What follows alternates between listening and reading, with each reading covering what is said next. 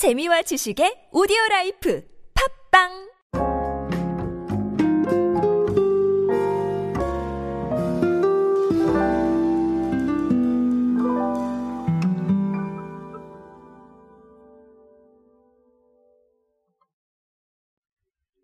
요즘의 관심사 그리고 요즘의 유통업계 쇼핑 이런 쪽에서 가장 신경을 쓰고 있는 거 뭘까요?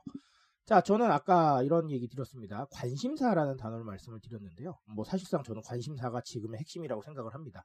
뭐 이건 쇼핑, 뭐 식품, 뭐 유통 다 관계없이 금융 쪽도 마찬가지고요. 모든 업계가 주목하고 있는 개념이 아닌가라고 생각을 하는데요. 자, 특히나 쇼핑에서는 이런 것들을 많이 신경을 쓰고 있습니다. 그럴 수밖에 없어요. 왜냐하면 즉각적으로 사람들의 소비를 이끌어내야 되는 과제가 있기 때문에 뭐 당연히 신경을 써야겠죠. 자, 오늘 이야기는 아마 그런 부분이 아닐까 싶습니다. 자, 오늘은 롯데 홈쇼핑의 이야기를 준비를 했는데요. 롯데 홈쇼핑은 어떻게 타겟을 좀 나누고 있는지 한번 알아보도록 하겠습니다. 안녕하세요 여러분 노준영입니다. 디지털 마케팅에 도움되는 모든 트렌드 이야기들 제가 전해드리고 있습니다. 강연 및 마케팅 컨설팅 문의는 언제든 하단에 있는 이메일로 부탁드립니다.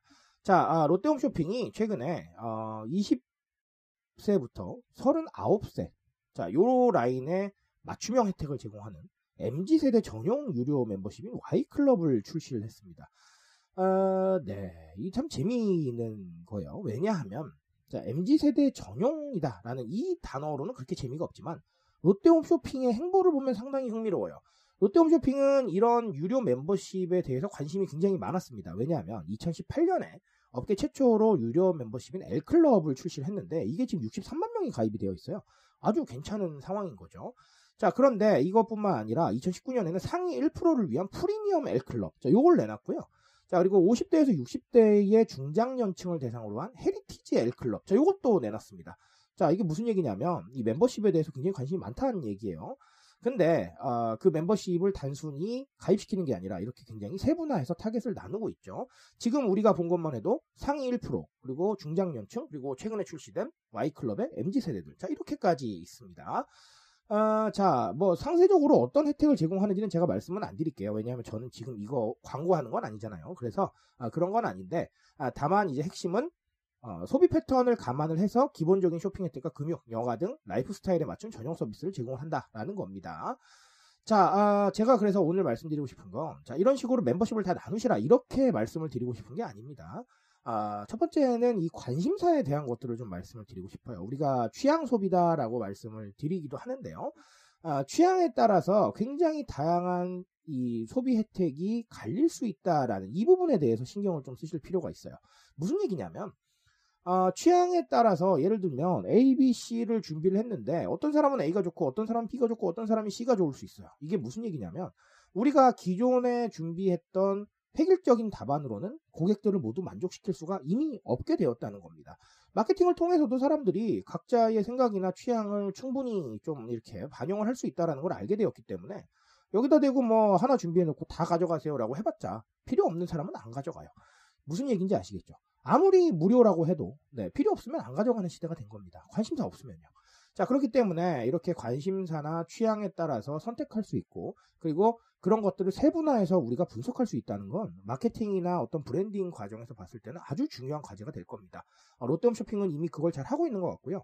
이 사례를 보시면서 여태까지 우리 고객에 대해서 마케팅을 진행을 하시면서 만약에 이 관심사와 취향에 대한 세분화가 없었다고 한다면, 네, 지금은 한 번쯤 생각해 보셔야 되지 않을까라고 저는 조언을 드리겠습니다.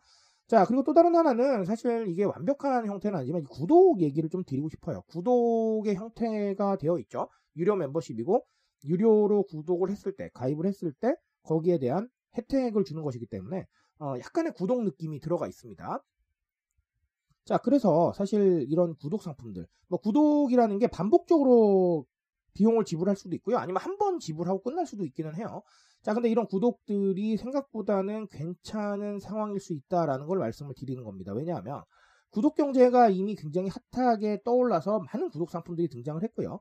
이 구독 상품들은 상당히 편리하고 그리고 편리한 만큼 혜택이 어설프면 조금 아쉬울 텐데 어, 편리하고 혜택도 좋아요.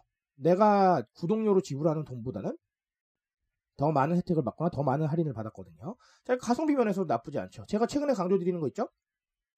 우리 경제 상황을 봤을 때는 가성비라는 단어 나쁘지 않다라고 말이죠. 자, 그래서 지금 추세에 잘 맞는다는 겁니다. 편하기도 하고 가성비도 좋아요. 자, 그러니까 아, 이 가성비에 맞출 수 있는 그리고 우리 타겟 대상들이 꾸준히 혜택을 받을 수 있는 이런 구독 상품에 대해서는 한 번쯤은 좀 고민을 해보실 필요가 있겠습니다. 단 아, 우리 타겟 대상이 명확하고 그 명확한 타겟 대상들이 움직여 줄 수 있을 때 아, 구독이 확실한 효과를 발휘할 거예요. 그게 아니라면 어, 다시 한번 생각을 해보셔야 될 겁니다. 자, 아, 롯데홈 쇼핑 이야기로 역시 두 가지 말씀을 드렸습니다. 이 이야기들 가지고 여러분들 또 좋은 이야기들 한 번 더 만들어 보시고요. 또 좋은 아이디어들 아, 창출해 보시는 기회가 되셨으면 좋겠습니다. 자, 저는 오늘 여기까지 말씀드리겠습니다. 트렌드에 대한 이야기 제가 책임지고 있습니다. 그 책임감에서 열심히 뛰고 있으니까요. 공감해 주신다면 언제나 뜨거운 지식으로 보답드리겠습니다. 오늘도 인싸 되세요, 여러분. 감사합니다.